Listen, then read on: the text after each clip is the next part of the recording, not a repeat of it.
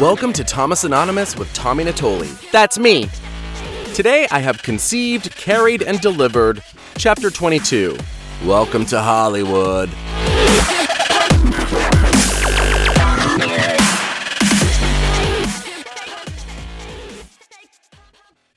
As a kid, I was so certain that when I grew up, I was going to be smart and make the right decisions. Yet every time I turned a corner in life, I was proving myself wrong. When I lived in New York, everyone always said the absolute worst thing you could do ever is move to Los Angeles with no experience, no job, no plan, no agent. Well, there I was, in LA with no experience, no job, no plan, and definitely no agent. Have I mentioned yet how great I am at listening?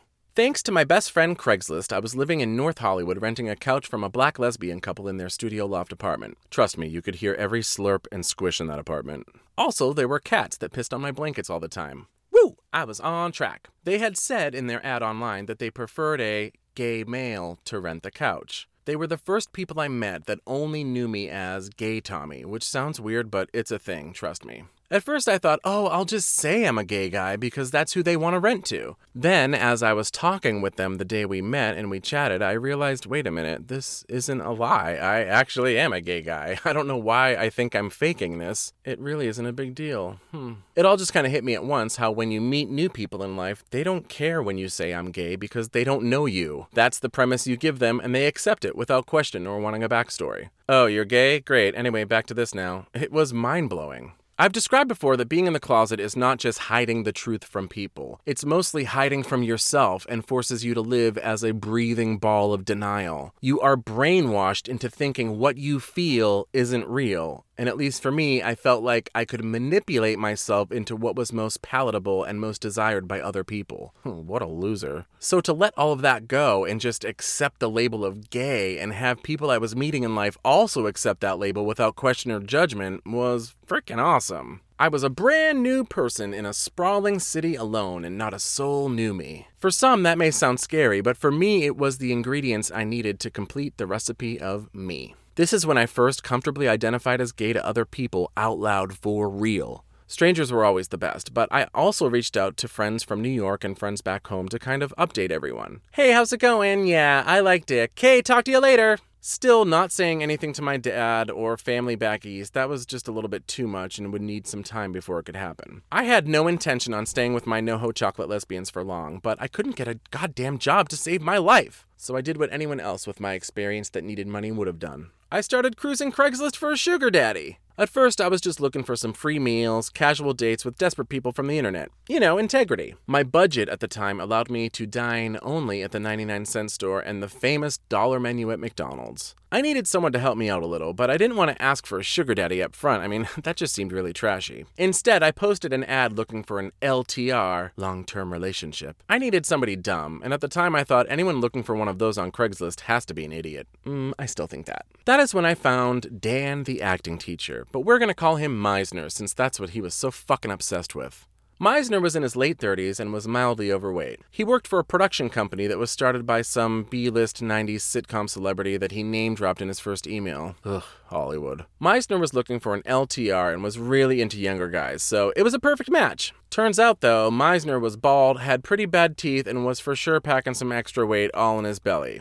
Whatever, free meal. As if all that wasn't enough, Meisner had wretched breath as well. Mmm, yum. But under all the nasty, he was a pretty nice guy. We went to a nice Italian restaurant, as well as some exotic food chains like El Pollo Loco. We went to see a play, he took me to the beach, and he always paid for everything. I can't even really remember what his personality was like because the whole time I was just acting interested. You would think as an acting teacher he would have picked up on my unconnectedness. Hm, guess I'm just super talented. The only problem with this whole almost perfect situation was that I could never bring myself to do anything with him. What a rookie. I thought you went to Pretty Woman University. Get out of here. One night, he practically forced me into a makeout session in his car, and it was the worst ever. Not just the bad teeth and bad breath, obviously, those were super disgusting, but he was just a bad kisser, just really bad. And everyone knows that bad kissing is one of the worst conditions anyone could ever have. I spent about three weeks dating Meisner, and after a night of leg rubbing and reality TV, I broke up with him. I broke it off via email, and I'm glad I did because Meisner was very pissed off. He wrote me back a huge essay asking what people mean when they want to just be friends. Well, it means people don't want to hurt your feelings, but you make me nauseous. I don't want to touch you or be seen in public with you. You were under the impression we were seriously dating when I've just been using you for meals, so that's what I mean by I just want to be friends. I took the high road though, and I didn't even respond to him, which is extremely rare for me to do, so you're very welcome, good sir.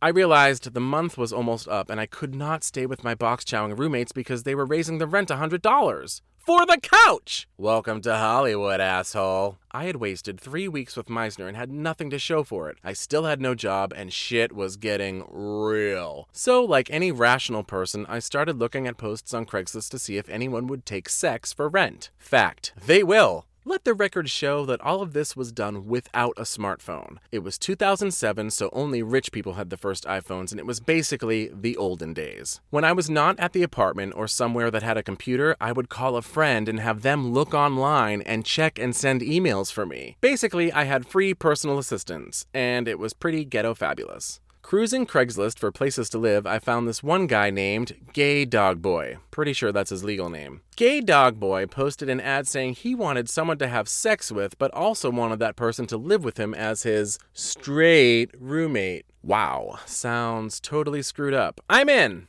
Gay Dog Boy laid out a very specific plan that we would be roommates essentially because I would be paying only a quarter of the rent. And in return, it would be my job to make sure we act like straight bros, we watch the game together, and work out together. And then at night, we bro out even more with blowjobs and anal. Wow, okay, sure. There's blowjobs? Great, I'm still in. After a short chat session on AIM, Instant Messenger, it's more olden day stuff, look it up. I was driving over to his apartment on Sepulveda Boulevard. Quick side note when I first moved here, I used to call it Spatula Boulevard because I couldn't say Sepulveda right.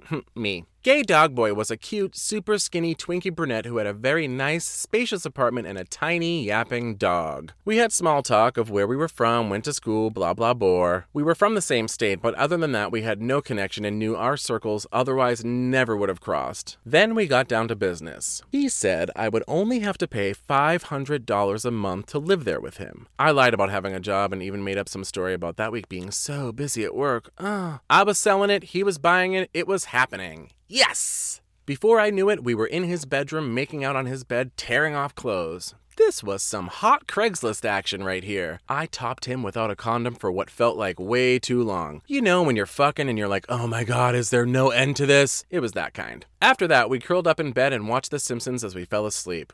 now, this is romance! Gay Dog Boy worked at some fashion magazine doing some fashion things. Gay, gay, gay, gay, gay. I don't know why he thought he was in the closet. Between the job and the dog, it was super clear that he was super gay. As we left the next morning, he told me to come back that night, and I left thinking I had sealed the deal. I returned that night, and it was a little bit different from the night before. That night, we were much more like roommates, just hanging out, watching TV, which was fine with me and part of his whole fantasy, so I figured everything was a go. Gay Dog Boy was so excited about watching the show Lost. And when I revealed that I didn't watch that show, I feel like my stock plummeted. Eventually, we went to bed and things got hot and heavy like the night before. Feeling more responsible this night, I went to go use a condom and he was so offended, as if I just tried to bring a girl in the room. Like, I couldn't believe how shocked he was. Like, it's just a condom, bro. He just made a super sad, disappointed face at me, so I barebacked it. Hey, a man's gonna do what a man's gonna do. I gotta seal the deal. Needless to say, the next morning we parted ways, and despite the dozens of messages I left, I never heard from him again. I got ghosted. Me?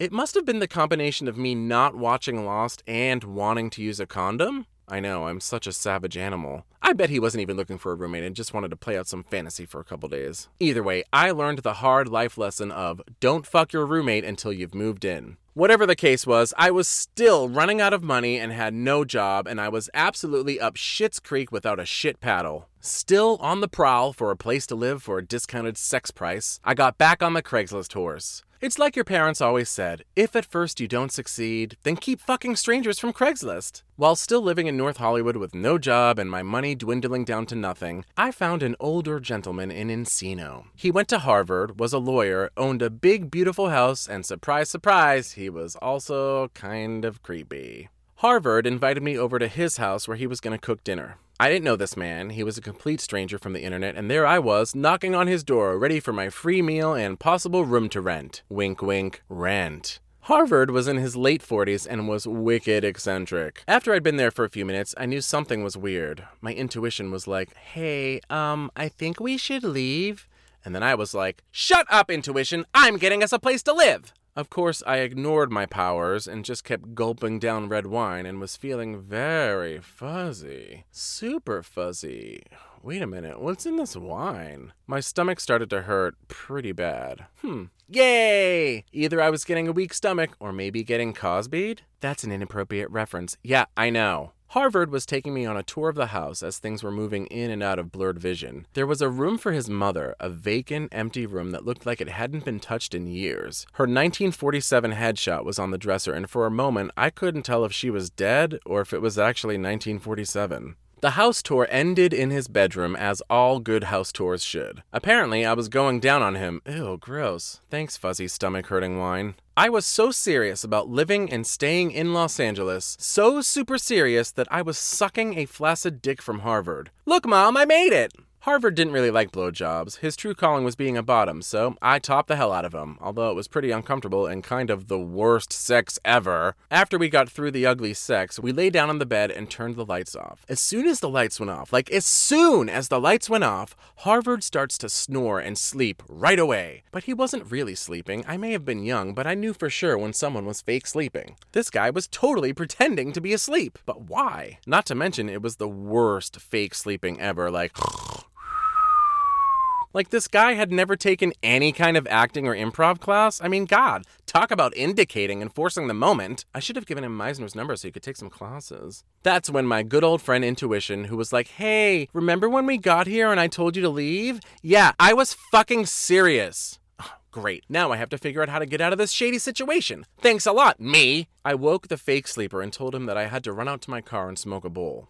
Priorities, right? I went to my car, sparked up a bowl, and contemplated my situation. He seems kind of murdery, but I need a place to live. Hmm, pros and cons are so hard. I realized I could just leave right then and there if I wasn't a burnout who left my bag inside. God damn it, Thomas Michael Brian Simon Natoli Anonymous! I looked up and noticed Harvard was watching me from a window this whole time, which sent a sub zero chill down my spine, and I knew I had to get some balls and get the F out of there. I told myself to just run inside, grab the bag, and leave. I gave myself a three second countdown, and then I ran into the house, grabbed my bag, turned to run back, and bam! There was Harvard.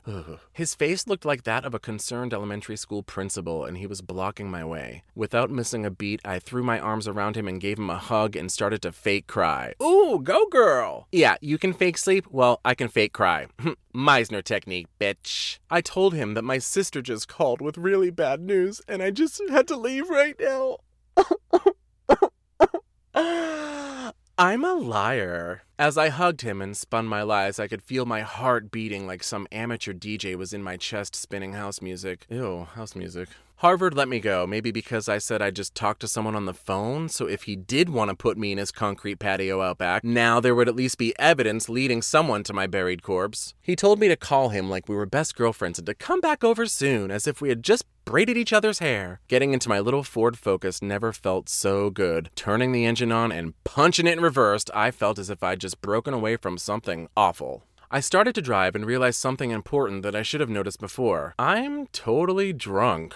I didn't know where I was or how to get back to North Hollywood, so I drove two hours to my dad's house because it was literally the only place I could remember to get to. Yay, drunk people! I told myself I was so stupid and I made a pact that I'm never doing that shit again. The driving drunk part. The stranger danger I was totally cool with. Normal, rational people experiencing these unsavory encounters would probably realize at a certain point that it wasn't the best, most ethical way of finding a place to live. Lucky for me, I'm unstable, so I kept on trying to cut corners and score an awesome living situation. Me! Craigslist? Hi, it's me again. Just gonna browse and see what crazy people I can connect with. I found an ad from a guy in West Hollywood who was willing to let you live with him for free in exchange for sex. Oh, that sounds easy enough. Once again, much to my surprise, I was wrong. McD was a big, four to five hundred pound guy that had a passion for McDonald's, specifically the classic double cheeseburgers. I know that he loved those because it's something he wrote about in his ad. Hm, this guy sounds great. I love double cheeseburgers. At least I know I can outrun him if needed, unless he has a gun, but whatever, fingers crossed. McD was a big guy, and I mean fucking big dude. I drove to his condo in West Hollywood, and when he met me downstairs, I could not believe my eyes. Oh my god, he was the biggest I've ever seen in real life. And he also had an amazing condo. Well, okay, in retrospect, it was decent, very nice, but at the time I thought I'd hit the Craigslist jackpot. McD sat me down at the dining room table and kind of interviewed me, while also giving me the terms and conditions of our totally fucked up situation. He would expect not only sex, but also some light housekeeping. Hmm. I would have my own bedroom, but would need to sleep in his bed once in a while upon his request. Oh, okay, kinda demanding, but whatever. There would be no locks on any doors, and he would be allowed to come in my room and blow me anytime he felt like it. Hmm, you lost me at no locks, but then sold me on blowing me anytime. He was clear that I was not to blow him unless it was a holiday or special occasion, in which case he would submit a formal request. Wow, does this guy want sex or to be an executive administrative assistant? I'm right on top of that, Rose. I mean, are we gonna draw up some contracts for this transaction? Or is Janice from Human Resources gonna take care of it? We didn't draw up papers, and Janice never showed, but he did tell me to take out my private spot so that he could see if it was up to his standards. Jeez, this fucking guy. He told me to stand up and take my pants off, and like a trained hooker, I did just that. McD said as he inspected my genitalia that for an Italian guy, I wasn't super hung. I was nicely average, but he was hoping for a 10 inch Italian sausage. That's a quote. Ugh, why do you have to make everything about food, you fucking pig? You know, for a fat guy, he really was being a size queen, but whatever. I didn't really care because he was the one who was now sucking me off at the dining room table. Haha. After servicing me right in front of the open window that looked out onto the street, Hi everyone! We eventually moved things into the bedroom. It was there that he brought out the poppers and started huffing that brown glass bottle like crazy. He wanted me to fuck his face, and not in like a sexual erotic way, more in a violent choke you to death way. He had me stand up, and for lack of a better description, fuck the living shit out of his face until he was almost choking dead. I mean, choking, blood vessels popping out of his forehead, dead. I realized at this point I was really building up my creepy hookup resume. After finishing what I for sure thought would become a crime scene, I knew that I could never, ever stay here with McD and his bedside oxygen tank. The best and most surprising part was at the end of all this ridiculousness, McD drove us to McDonald's and got us some double cheeseburgers. Because he's a gentleman, that's why. Before I left, I dined with him at the table I had just gotten blown at. I ate my one double cheeseburger and he ate his five. Doesn't seem fair to me that I wasn't offered five. I mean, I could have saved some and reheated them later, but whatever! Before I left, he told me that he was still interviewing, but he would let me know. really? I didn't even book the job? Welcome to Hollywood. What's your dream? What movie? Pretty Woman. Everyone knows that. Duh. God, keep up. I never followed up to see if I booked the gig. I'm a real LA actor, you guys. I was starting to face the fact that I might have to actually work for what I wanted and not just pretty woman my way to the top. Ew, work. Gross. The idea of real work killed my soul and made me feel so helpless. Mm, work sucks, says the guy who was just auditioning to be a house sex servant. At a certain point, we all need to look in the mirror and get our shit together. I was looking into mine and realized that the things I was doing was not moving me forward, and if anything, were just turning life into a water tread. I needed to regroup and rethink and really needed to make some goddamn money. So, like a true small hometown magnet, I made my way back to the mountains. Back to PM motherfucking C. I was over it, and I realized that I didn't need to do that anymore. Anonymous men and hooking up just for the sake of dumping a load or getting a free dinner. I was past it. It wasn't exciting for me anymore, and I knew it was easier to work for your own double cheeseburgers instead of getting fat guys in West Hollywood to buy them for you. I had taken the dysfunctional relationship I had with sex while in the closet and I tried to keep doing it, but to my advantage. And I support sex workers. I think if that's what you really want to do, slay girl, slay. As much as I admired Vivian and Kit from Pretty Woman, I had to be honest with myself. Do I want to be a hooker, or do I really want to connect with people and maybe have something real? The time had come to retire and evolve and level up to the next part of life, so I hung up my Craigslist jersey and called it a day. And scene. You did it! Yay! Make sure to follow me on Instagram at the Tommy Natoli. And you can also follow the show on Instagram at Thomas Anonymous Pod. Leave us a review on iTunes or just take a screenshot of some nice words you wrote and put it on the socials. What do I care? Express yourself. Thanks for listening. Okay, bye!